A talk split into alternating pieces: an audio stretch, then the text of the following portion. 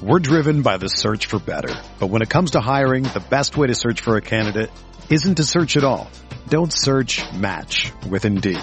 Indeed is your matching and hiring platform with over 350 million global monthly visitors, according to Indeed data, and a matching engine that helps you find quality candidates fast. Ditch the busy work. Use Indeed for scheduling, screening, and messaging so you can connect with candidates faster. Leveraging over 140 million qualifications and preferences every day, Indeed's matching engine is constantly learning from your preferences, so the more you use Indeed, the better it gets.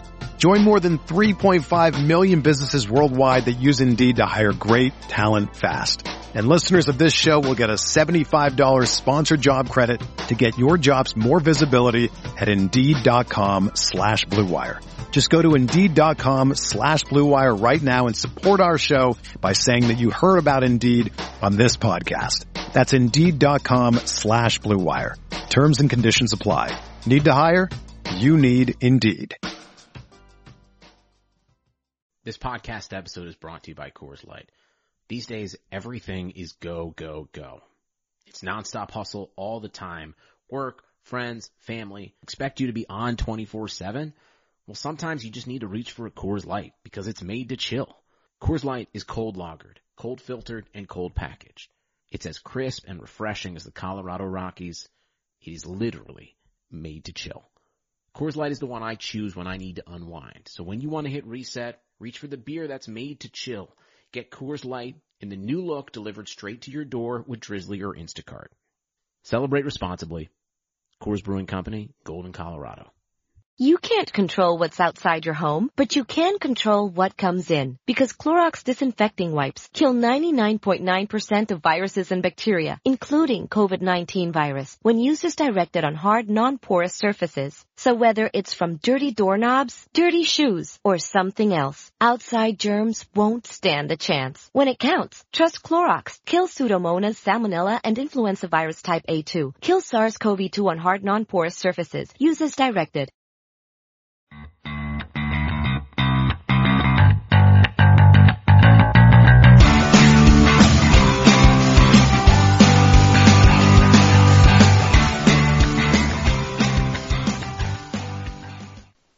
Welcome to Rams Talk Radio. This is Managing Editor Derek Ciapala with Norm Hightower and Patrick Starr from State of the Texans.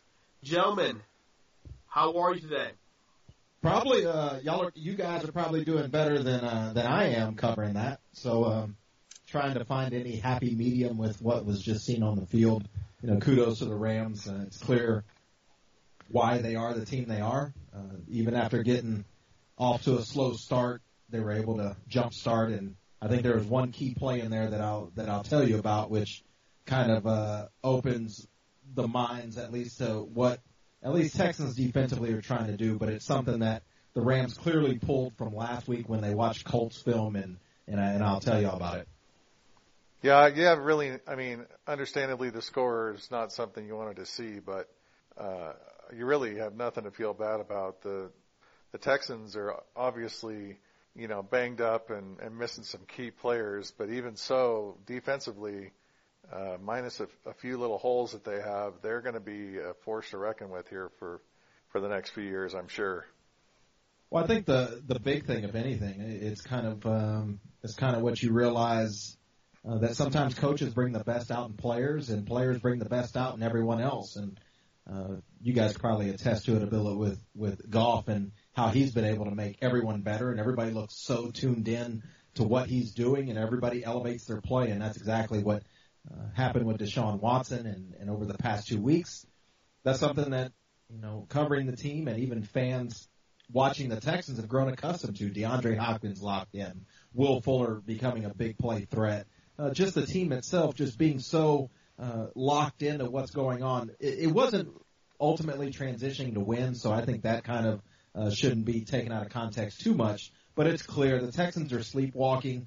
Uh, Tom Savage is what he is, and, and this is a totally different team that showed up uh, to, to CenturyLink Field to play the Seahawks uh, two weeks ago, where they took them to the wire. But this is nowhere near that same team. Really quick here, let's go ahead and go through the numbers and, and uh, just see what we're talking about stats wise. First downs game, the Texans get 16, the Rams get 19. Third down efficiency, Texans go 4 for 12. Rams go 6 for 16.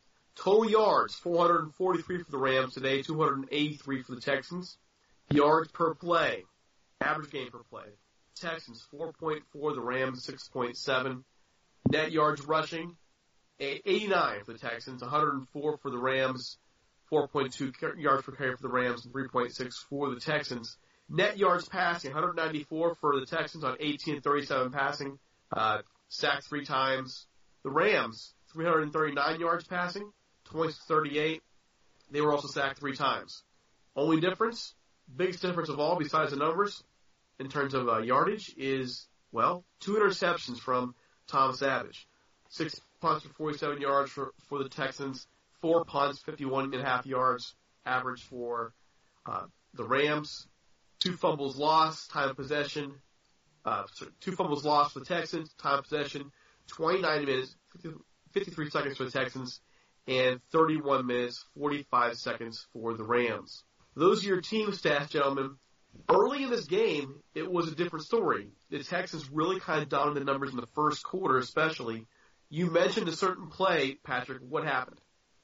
I think it was the Robert Woods 94 yard touchdown pass um, that pretty much blew the game completely open uh, for the Rams. Uh, Jonathan Joseph, probably the Texans' best cornerback when it comes to coverage. Yes, he's long in the tooth. Uh, but last week, the Colts ran a similar concept where the outside receiver, in this case it was Robert Woods, last week it was T.Y. Hilton, where they almost run that skinny post, uh, not necessarily a real post, but that skinny post to get vertical. That number two wide receiver runs an out. Last week it was a tight end. Uh, this week, I don't know if it was Cooper Kupp uh, who ran the out pattern, but the Texans love running quarters coverage, and it kind of puts a bind on that safety. This time was Kareem Jackson, and it was the same exact play. Last week it was a touchdown, 54 yards if I'm correct. This week 94. Same concept. Credit the Rams for knowing uh, how to get that same look, but out of a different formation, uh, different personnel to get uh, the, the the Texans right where they want it. The Texans have struggled with that coverage. It's a quarters coverage uh, where they kind of go four across in the back. Uh, like I said, they've struggled with that, and that pass itself blew the game open and, and pretty much broke the back of the Texans. Uh, but you know, uh, you can't have turnovers like Tom Savage had uh, in the red zone.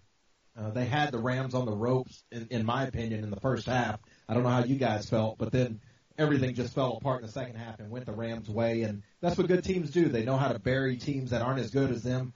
I think the Rams are a much better team than the Texans right now. Uh, so credit where credit is due. Uh, the Rams did their homework and, and, and found out how to put a big play on the Texans to pretty much end their day.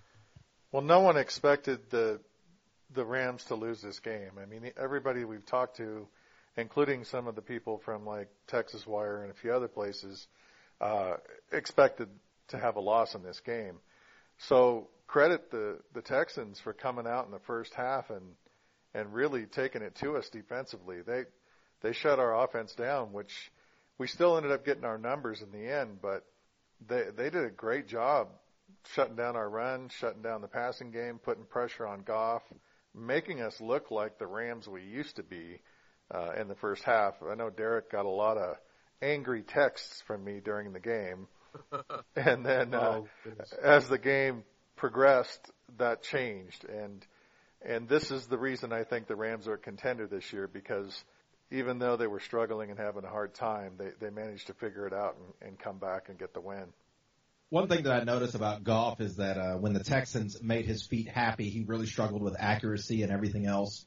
But once he started getting those three step, five step drops going and started hitting those quick hitters to, to Woods and Kupp on the outside, uh, things started kind of opening up for them. And you know, it, it's that it's that tough thing. They they kind of had Goff on the run a little bit. Jadeveon Clowney, I thought, who continues to be the Texans' best defensive player out of all of it. It is what it is. Uh, the better team won today, and you know, it's a surprise the Texans were even in the game and uh, Savage threw that terrible uh, interception, pretty much threw it like in a quadruple coverage uh, deep in the red zone, which pretty much ended the Texans uh, Texans day, uh, at least from an offensive standpoint. They had their chances. They had their chances to at least get the Rams at least in chase mode a little bit, but I don't know if you guys can agree with it. I mean, there's an opportunities for the Texans all in the first half uh, to make plays. They they missed that field goal. Fairbairn did. the Texans didn't have enough people on the field, had to call a timeout. So they pretty much iced their own kicker before that. And I think that's the markings of a bad team. And, and it's the reality of life without Deshaun Watson on how much he made everyone else better. And the entire team is kind of nosedive after that, that abrupt ending to his season during practice. I have to give the Texans some credit. The, the way they came out, they were stopping everything the Rams threw at them. Uh, my question for you is, what did what did they see with the Rams offense to be able to shut them down the way they did for at least the first half?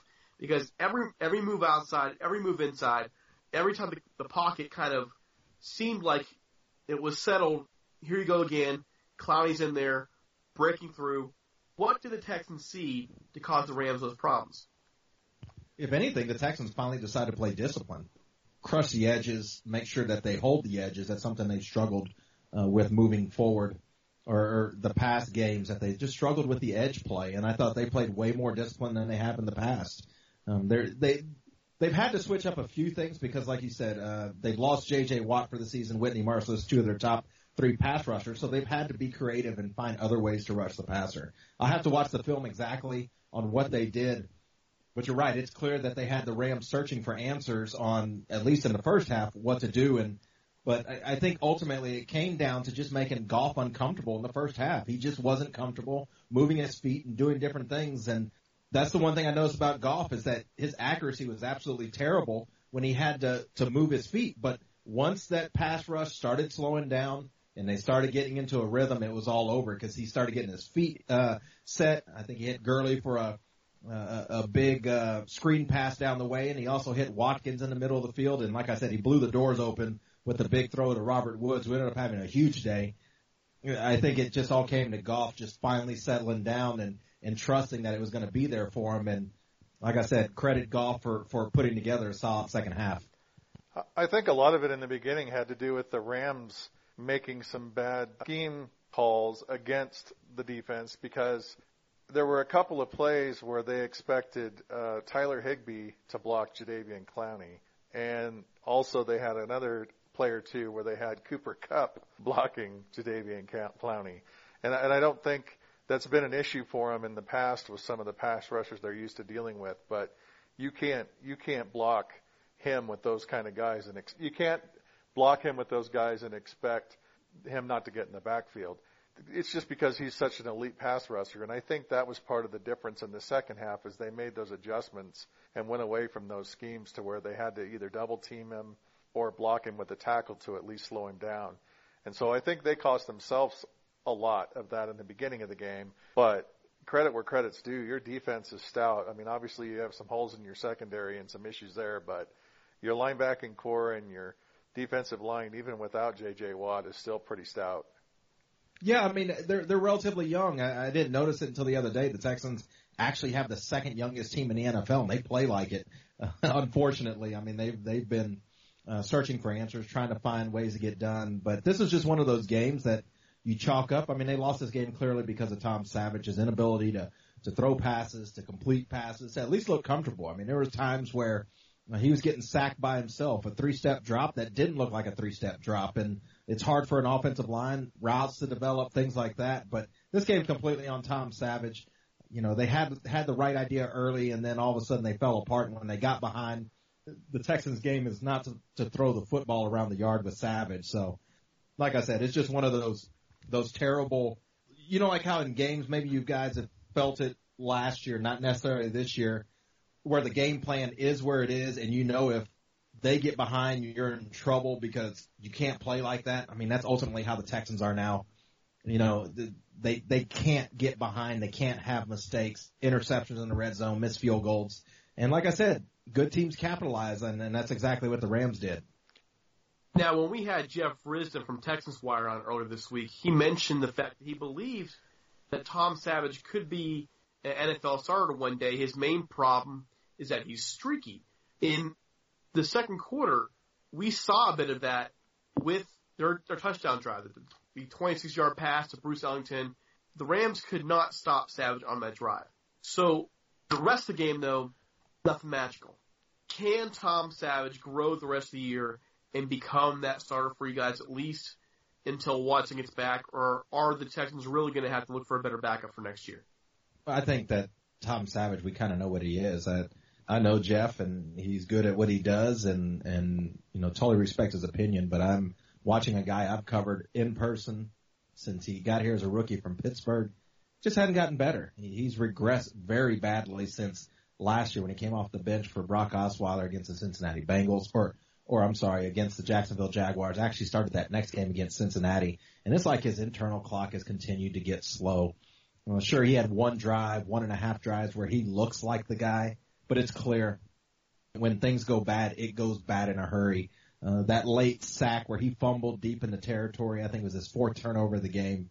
I mean, those are those are easy reads. He has to see that blitzer either with with pass protection shifting it his way, or ultimately, you know, getting rid of the ball to the hot route now in a hurry. And that's been his biggest problem. He just can't get rid of the ball. And uh, you saw it today. I mean, I mean, you guys are going to go back and look at this film and watch it and say like, man, that was a gift interception. And look, he only had two interceptions, but he should have at least had four. I mean, there were some dropped ones early. I think there was one pass to Stephen Anderson uh, that one of the linebackers got his hand on and tipped it to him and ended up being like a 13, 14 yard gain.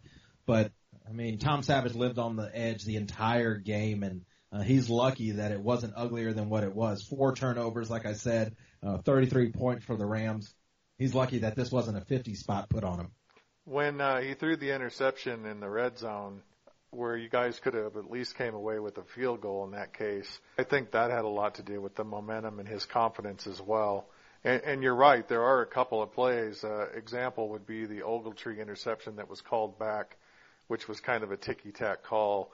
I, I don't know that that always gets called in the league, but if that hadn't have gotten called, it could have been a lot worse. And and I did see some of what you're saying about about him not reading some things right, not seeing some things right, and uh, making some really poor decisions. And honestly, that's what we're used to our quarterbacks doing. So we've seen that for a while in our offense, and it's pretty easy to spot when it happens. But credit where credit's due, though. You guys, with all the injuries you've had, I, could really see you guys being a better team next year, especially if you know when you get Deshaun Watson back, and hopefully J.J. Watt's healthy, and and you get I forget the middle linebacker's name, but when you get him back as well, you guys are going to be really tough. I think that's kind of the concern is that Deshaun Watson did so much to keep this team in the games, and defensively, like I said, they're so young that they they just make some poor mistakes. Uh, they're a little bit old at the cornerback position, and you continue to add injuries here and there. I mean, there's only so much you can do in the NFL, like when injuries strike. Luckily for you guys, knock on wood, that it doesn't happen to you. Uh, you know, it's easy to survive uh, when when when you're just. I mean, Seth Payne, who's who worked for Sports 10-6 Radio, played for the Jags, played for the Texans. He always says that uh, you know injuries itself are worth one to two two wins a season, and I think that's kind of where the Texans are at now. Uh, they lost Jadeveon Clowney and Whitney Whitney Mercilus in the first series against Kansas City uh, on a Sunday night football game within a matter of like six plays of each other, and that took the wind out of the sails. And how they lost Watson, when you have a player as dynamic as him, and you know I compare him to guys like Goff and Wentz, and I mean this is the next crop of of what everyone else chases, right? I mean this is what everyone's been chasing for so long. You know maybe a Philip Rivers that can grow with your franchise for 12, 13, 14 years and Eli Manning to win you something. You know, these guys that you know that if you buy this jersey, you don't ever have to get rid of it because he's gonna he's gonna make you proud and he's gonna make you want to follow that team or cover it. And I think that's kind of what you're seeing is that, uh, like I said, I hope it never happens to Goff, but this team is built around Jared Goff and and the ability he's able to put on the field. I mean, you can see it when he started hitting passes the Rams started rolling on both sides of the football and even on special teams. I mean, it helps that you guys have the best kicker in the NFL. But my point is, is that when you have a guy like Deshaun Watson that's very comparable, what he means to his team, like a Goff or a Wentz, you know, even a Brady, when they mean that much to your team, it's hard to recover from it. Even the, the Green Bay Packers are going through it right now with the loss of Aaron Rodgers. And I think that's kind of what you're getting. You're seeing a team that, that really has no identity with, with Deshaun Watson out. Now, really quick here, we know your time is precious. We want to get you going. Um, one really big question for you is, is why did the Texans go away from the running game? Early in the game, Lamar Miller was just running right through the Rams defense, and then they kind of just backed away. He finishes only with only 11 carries the entire game. Uh, Foreman gets seven. Alfred Blue with four. It wasn't. This game wasn't out of reach until midway through the third quarter. Why get away from the running game? That's a good question. I mean, like you said, Lamar Miller. I think he started off the game or first or second run, 18 yards, and then uh, got him into a good position late in uh, late in the first half with like a 21 yard run where actually hurdled someone. I think that's just what the Texans want to do. I mean, they want to continue to run the football, uh, but they want to build their pass game off that too. And I think they should have start kept running the football. And uh, you know, they had the gas on the pedal. And sometimes, as a as a football team, you just got to continue to impose your will. I think you guys could probably agree. Uh, the Texans' offensive line was pushing the Rams around early in the run game, and if there's any way to control any game, it's the run game. And like I said, I, I totally agree with you guys.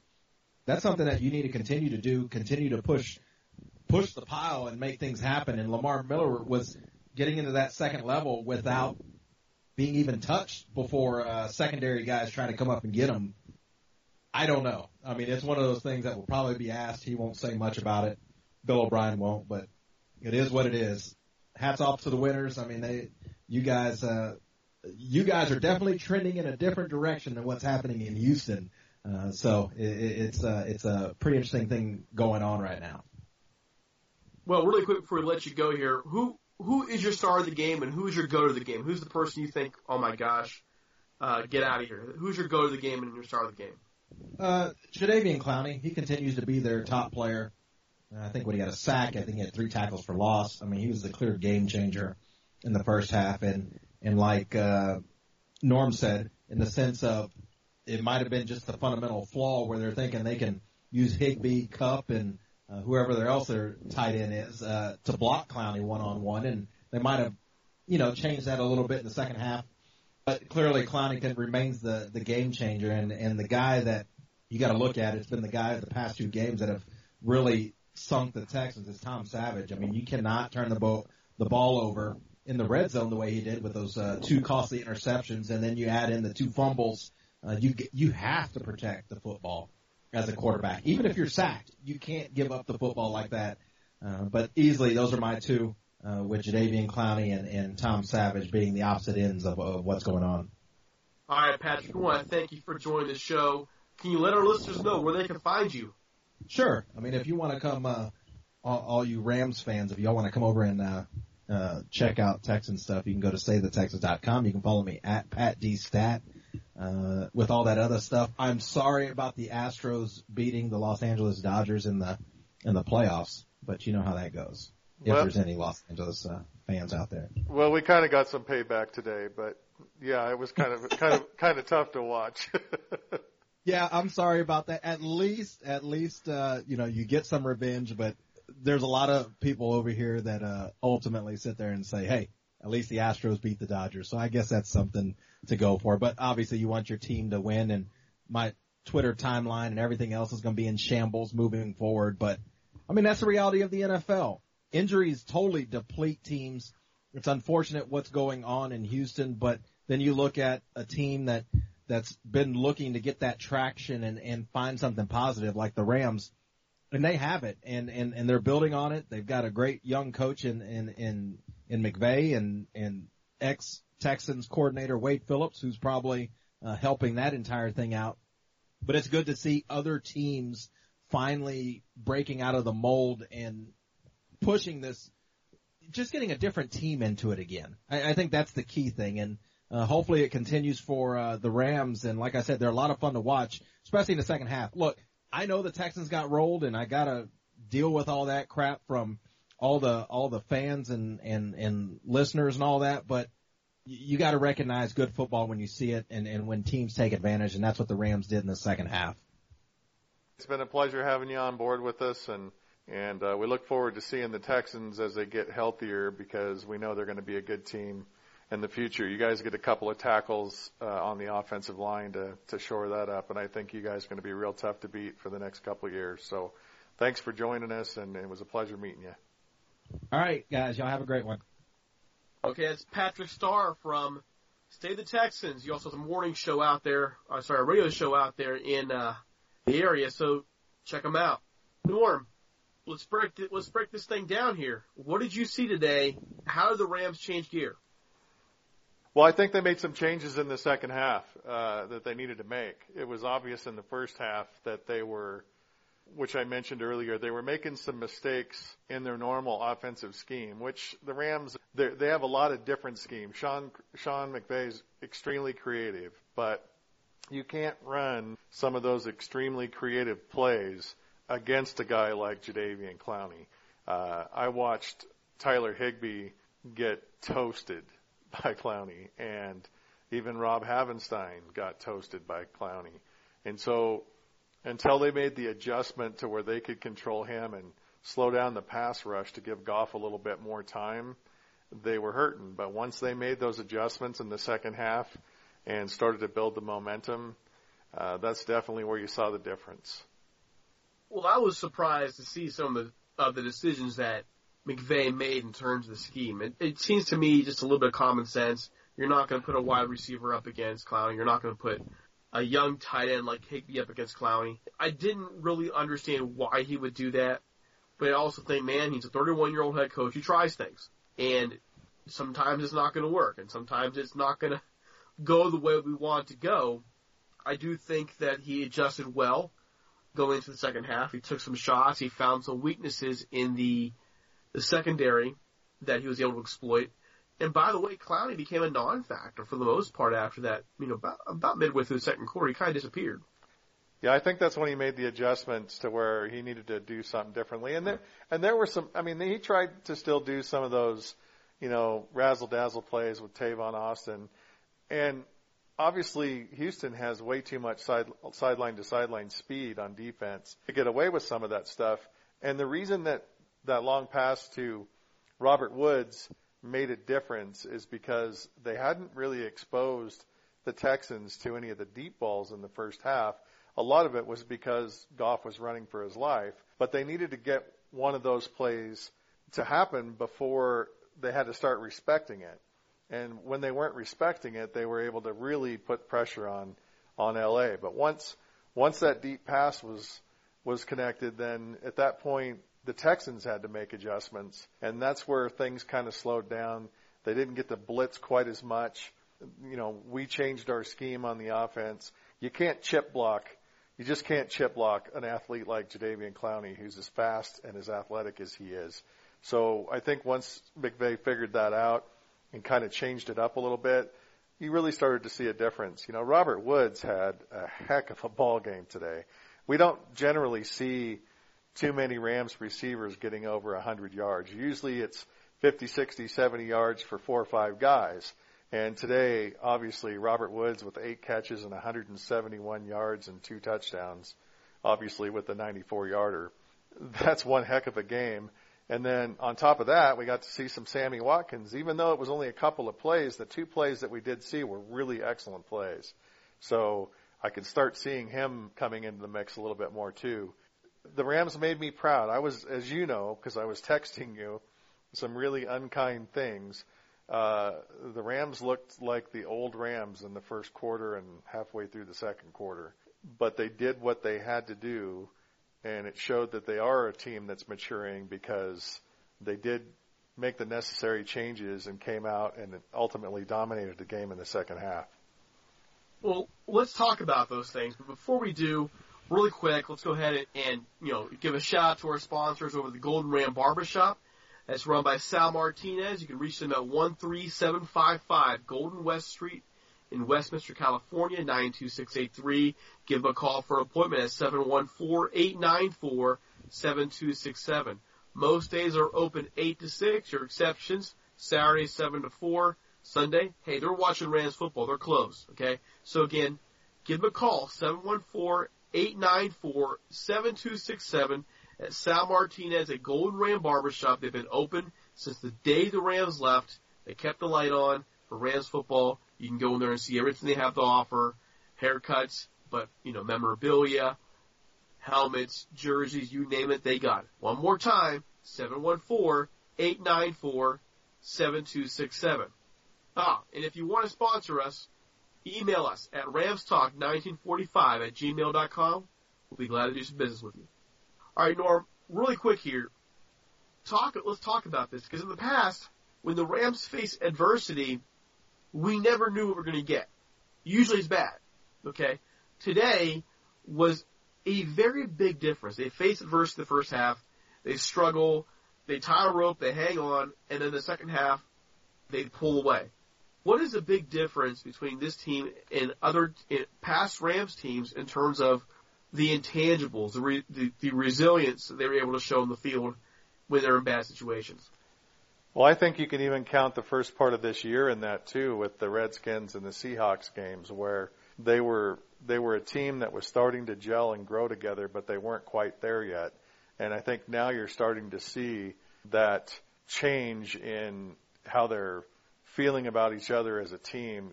It's such a big difference to look at this team and see how close they are and how cheerful they are with each other and how supportive they are with each other. And when somebody goes down for a few plays with an injury and somebody else comes in and steps up and they don't seem to let the mistakes that happen during the game ruin the game. And, and you can really see that with, with Jared Goff.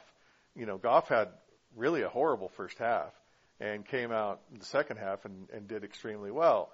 And a lot of, a lot of that has to do with some of the scheme changes, but he, he's able to let a play happen, and if it's bad, the next play it's it's gone already. He's already forgotten about it. He's moving on, and that's a sign of maturity. And and I think that's what you're seeing more than anything is this team has never had the camaraderie, and and they haven't been as mature as they are now. Uh, I think Fisher did a really poor job of that, and I think what you're seeing with McVay and the new culture of the team is, you know, it's all about we, not me.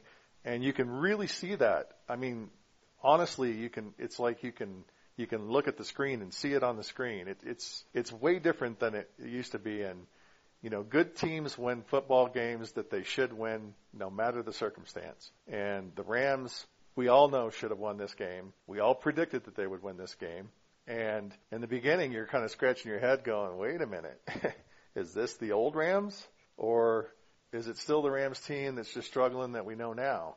And what we saw was they were mature enough to fix their mistakes, do the changes that they needed to make, and come out in the second half and dominate. And I think that's where you see a big difference is just the team maturing and growing together.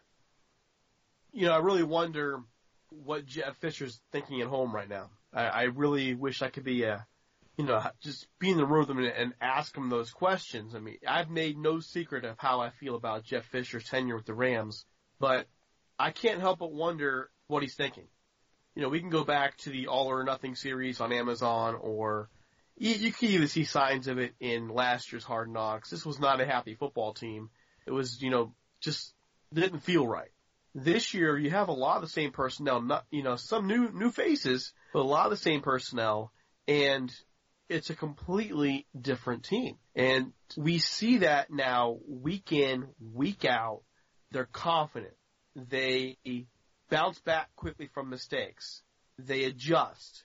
They they tie that rope and hang on, like I mentioned earlier. And when an opportunity is there, they take it. You know, past Rams teams just didn't do that. They've had opportunities in the past. I can go. We can go back to the 2010 season, going to Seattle with a playoff game with a playoff berth in the line. 2012, they have a home game against the Vikings and they're in the playoff hunt and they just blow it. And they let Adrian Peterson run all over them. You know, things like that. And now here we are talking about this team that is seven and two, probably could be at least eight and one, if not better than that. You know, and it's really nice to see the the whole maturation process with the Rams, and they're still one of the youngest teams in the league. Well, I can tell you how Jeff Fisher feels. It's like when you have that really hot girlfriend that you try to hang on to too tight, but you know that you're just not good enough for her, and then she leaves you, and next year you see her with some other dude, and she's really happy. That's what Jeff Fisher feels like. oh, oh boy, I'm not even sure where to go with that one. I'm not sure. I'm not even sure what to think about that one. Well, I'm. Only... It's got to be a very similar feeling, I'm sure. The the team when they've lost have not lost badly, not horribly. I mean, the the Redskins game was probably the worst example of the two. the Seahawks game, we made some costly mistakes, but we were still in it and had a chance to tie it or win it. Uh, same thing with the Redskins game, but uh, they they just weren't mature yet. I mean, it was early in the season. They were still gelling as a team, still growing as a team.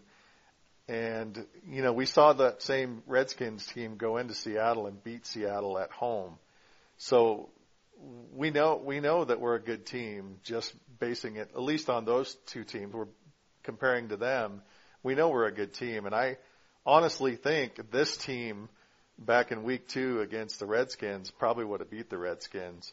And this team against the Seahawks earlier in the year probably would have beat them. And we're going to get an opportunity to see that in Seattle because we know we play well on the road. And, you know, if we can go into Seattle and, and, and steal a win there, that's going to really show me that this team's arrived.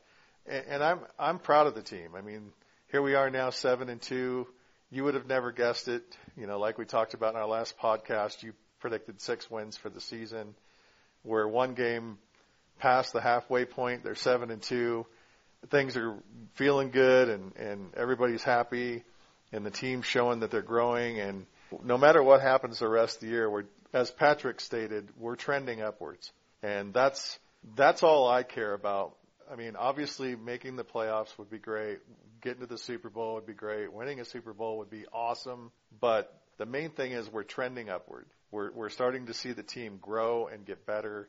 And it's obvious we have some really good players on the team that a lot of people didn't expect, such as Robert Woods playing the way that he is he's definitely earning the contract that he has. As you stated before, he we thought he was overpaid, but but now I, I don't think so. And now we're starting to see Sammy Watkins come in, and Cooper Kupp as a rookie has been solid. You know, sure he's dropped some passes that could have done some great things for us, but he's really showing how good he's going to be in the future. And our offensive line, uh, I wanted to kill the announcers when they started saying things like the Rams haven't been injured, and then right off the bat we've got uh, Connor Barwin down, and then later in the game I wanted to shoot you for saying Rodger Saffold being healthy, in our last podcast. But it looks like we came through it with nothing major at this point. So we're trending upwards. That's all I really care about. If we can continue to go out and play solid football the rest of the year, I don't really care what the wins and loss column look like as long as we're playing good. I look at this game though, and I still see see some things we need to you know kind of break down. I think the Texans did a really really good job getting those edges and putting pressure on the Rams. Patrick mentioned something we've always talked about. Jared Goff struggles when under pressure. He's getting better, but his accuracy drops tremendously, and teams know this now. They're they're figuring this out. They're they're they're setting out game plans to stop this team. And so as the Rams enter this gauntlet, they're entering a gauntlet now. Four out of their next six games are on the road. They will be going to Minnesota. They're going to be heading out to Arizona.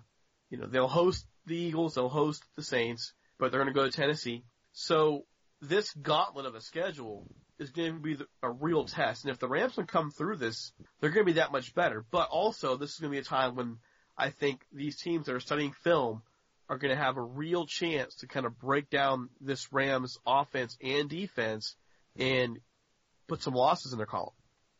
Well, I think the Rams can always make the adjustments to whatever they need to do to get Goff going like they did today. You know, they may come in and, and blitz or do the things that they need to do to put pressure on him early, but I think what we're seeing is that McVay is good enough and our offense is good enough that they're able to to go in there and make those adjustments. And so you're right. We are going into a gauntlet uh, with the Saints, who won today big, with the Vikings, who won today against the Redskins. Uh, even Case Keenum had uh, he went 21 for 29, 304 yards and four touchdowns. So Case Keenum's looking like an all-star in Minnesota right now, and uh, I'll be curious to see who we face. Is it going to be Keenum or is it going to be Teddy Bridgewater? Uh, I don't know how they could pull Keenum out though, uh, the way he's playing. And, you know, Minnesota's got that type of defense that could really put some serious pressure on the Rams. So we'll see. We may see the Rams struggle early in games because they're exploiting the weakness right away. But can McVay and the offensive line and Jared Goff make the adjustments that they need to do to get him to not have to run in the pocket? He isn't a Russell Wilson. He isn't uh, Dak Prescott. He's no Carson Wentz either, as far as being mobile. But what we have seen from him is he's able to make good decisions. He's able to go through all his reads, and when he can have the time, he can be very accurate, and he's throwing the deep ball extremely well. So we'll see what happens. Uh, they've got a couple of real tough games coming up, and I'm curious to see how they handle it and see if they have some adversity or not. Well, a couple of things I want to see the Rams really work on right away. Uh, Havenstein, Rob Havenstein, he's struggled against Clowney today. He's going to struggle against other pass rushers as well. His footwork's just slow. He just really kind of slow off the snap, and that's something that he can get away with with the average pass rusher. But when you start getting elite pass rushers, and we're going to see some of them here soon, he has problems. That's that's been no secret. I want to see continued improvement from him. Um, the Rams also they do tend to get away. They they got away from Gurley early in this game as well, and really getting up the middle. They keep trying to get pretty on the edge, and teams with speed in their defense there, the front seven, like the Texans, well, we saw they did to that uh, to that Rams running game in the first half. Those are two things right now I could think the Rams could be working on. I, I agree, but I also think that they needed to throw deep sooner than they did. And obviously, like I said earlier, Goff was running for his life a little bit. But you've got to put the ball down the field a little bit and make them respect it. And when you do that, that'll slow the pass rush down a little bit. And I think it'll open things up. It's kind of like the opposite of last year when all we did was run Todd Gurley two out of three plays up the middle. And when that didn't work, we tried throwing a, you know, a 10 yard pass to a tight end or something. And they, and they, they always knew how to defend it. With the Rams, they were defending Todd Gurley and we weren't, we weren't putting any pressure on them down the field. So they were able to get tight on us on defense and they were able to blitz more. And so that's why I think that Woods play made such a big difference in the game because as soon as they hit that pass, instantly the defense had to respect it. I also think they could have thrown some screen passes a little more in the first half to open it up. You saw the first one with Todd Gurley, how that worked out. And then later in the game, you saw, you saw the, I, I forget what you call it, but it was kind of like a reverse, a reverse yeah. pass over to Robert Woods and you saw how that worked. And then down the line, you saw that one to Sammy Watkins that was more or less a screen. So I think there's a lot of adjustments that they can make early in the game to really get a defense off balance. Even Minnesota's and New Orleans and Seattle and all those. And I think McVay's starting to figure that out, and I think Jared Goff's starting to figure it out with his reads. But the the key, I think, to everything is how many times did we turn the ball over today? Zero. And I think that's the key to our success, no matter what. I think we're a good enough team no matter how bad the de- or how good the defense is to win as long as we don't have the turnovers. So it's going to be interesting. Uh, we're going to find out how mature this team is, and they're, and they're, they're showing each week that they're getting better and they're maturing. You know, even today with the slow start, they showed their maturity in the second half. And so we'll see what happens to them the next few weeks when they play some pretty tough teams. Now, another thing too is the running defense, the rush defense. Lamar Miller early in this game, long run 21, had a couple of nice chunks, and then for whatever reason, Houston went away from him. This has to be concerning overall. When pressured, the Rams defense, at least, I don't know why, they, they're not moving to the football well against the run. Well, I can tell you that one thing the Rams do is they blitz a lot. And when they blitz a lot and they commit that many people to getting after the quarterback, when it is a running play, there's going to be holes. And if they find those holes, they're going to be for 10 and 20 yard gains. And another thing I noticed is that when Tyrunn Walker's in there, they don't run the ball very well. Tanzel Smart's doing a good job as a rookie, but I don't know if he's the best guy to have in there for run defense. I think he's better for, for pass defense. But Tyrunn Walker's really showing that he's a force to be reckoned with on the inside of the D line. So I, I really think it's it's a scheme thing more than it is a lack of skill or a lack of speed. I really think that it's the blitzing and stuff that's going on early. That if they find the right hole, that's what that's what's killing them. So and and, and Phillips has shown the ability, and we obviously know how good a coach he is. Once they once they start running the football and, and they're being successful, he'll make changes to slow that down, and he did that.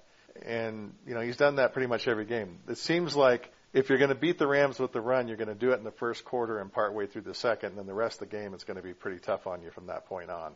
So I'm not too concerned about that. Well, I'm just being nitpicky Oh, because there isn't, sure. there isn't much. There isn't much. You know, there isn't. We, if we're going to look for you know things to work on, you know, it's, it's they're not a perfect football team. I keep seeing comparisons to the greatest show on turf, and I think that's something we're going to want to talk about in the podcast this week. You know, is where are they compared to the greatest show on turf? But, but in short, they're different. They're different offenses. They're different teams, and I would kind of want to talk talk that one through.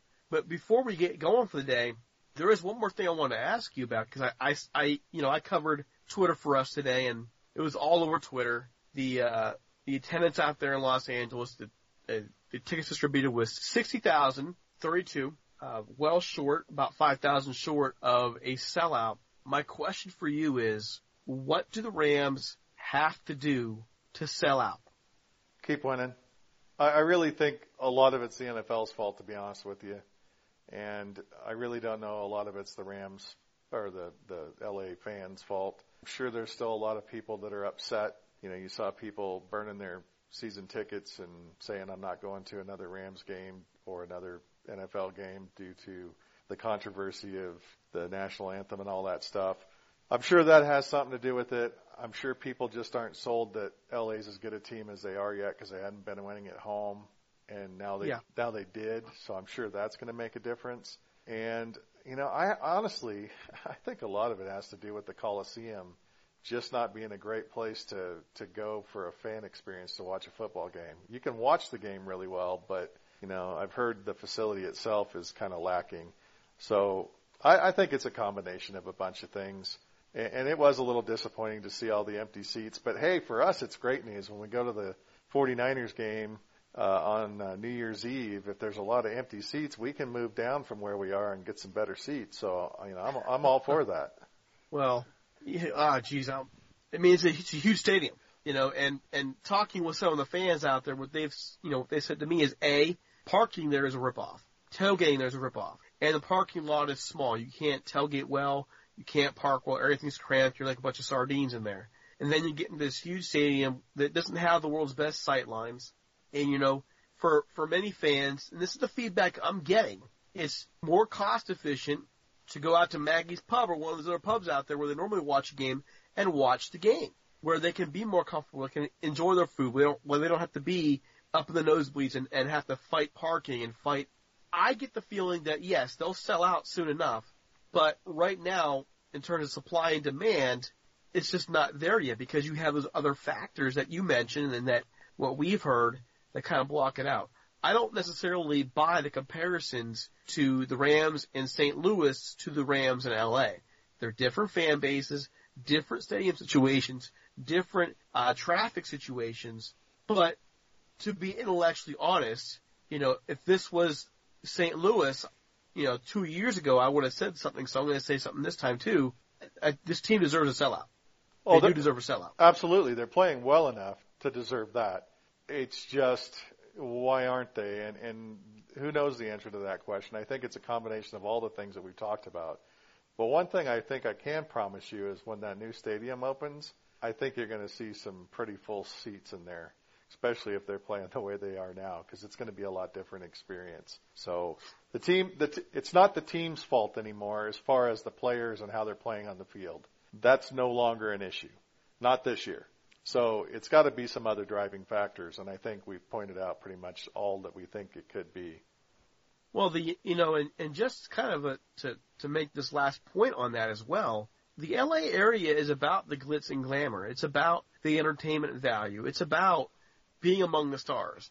When that stadium opens and they get their new uniforms and they take the field for the first time, it's going to be a full stadium. It's going to it's going to have that star power that is lacking at the Coliseum right now. I, I would think so too. And so, again, it, it's seeing some of the comments on the Twitter feed for us as we're, as we're covering the game.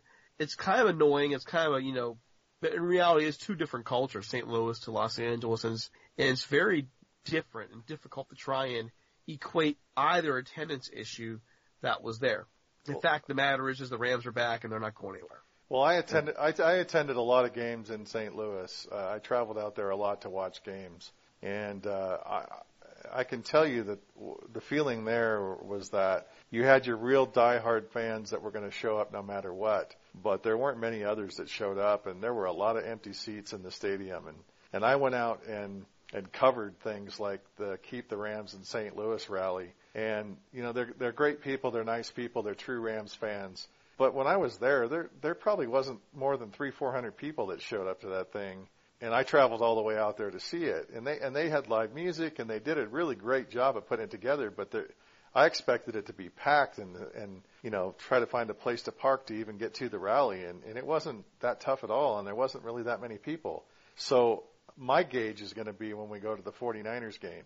And I look forward to meeting the LA fans when we go down there. It's been a long time since I've been to the Coliseum, since like the early uh early 70s since the last time I was at the Coliseum. So before you were born. and uh we're to we're to take a camera down there and we're to do some tailgating with the with the Rams fans down there and we're to cover the game from from the spot and it should be exciting. And at that point I'll really be able to uh, put a barometer on it, so to speak, to say, is this like St. Louis or not? Because I have a feeling that it's going to be a, a lot different vibe, but we'll see. And, and I'll be able to answer that question a lot better when we go down there. All right. Well, we have this week uh, for other podcasts. We we will be sitting down with Game of My Life Rams author James uh, Jay Paris for a podcast. Tune in for that. We'll have our midweek podcast covering the uh, the Vikings Rams game. We'll have our guests about the labor. Uh, BJ Rydell will be here, and so stick with us. By the way, we're spreading. We're like a virus, a good virus actually. Find us on Stitcher now. You can find us on iTunes. You can find us on SoundCloud, and we should be on Google Play hopefully by the end of the week. Norm, any last words for to put this uh, post mortem? Well, just happy about the performance in the second half. Really happy to see the team maturing and, and winning the games they're supposed to win. And I look forward to playing a tough Vikings team next week. And I really hope we face Case Keenum and get to put him in the dirt a little bit. All right. In case you missed it, Rams win 33 to 7 over the Houston Texans. They moved to 7 and 2. They are one game ahead in the NFC West as they head the gauntlet. As they head to the gauntlet to face three out of four division leaders in the next four games. For Norm Hightower, this is managing editor Derek Ciapala. We'll see you soon. Adios.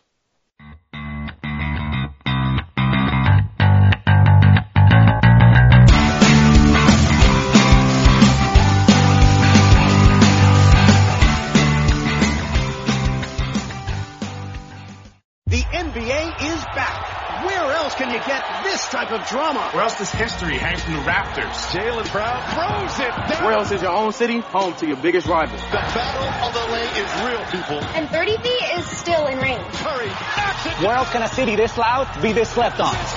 Where else is history still in the making? Oh, Where else? The NBA, only here. Season begins December 22nd on ABC, ESPN, TNT, and NBA TV.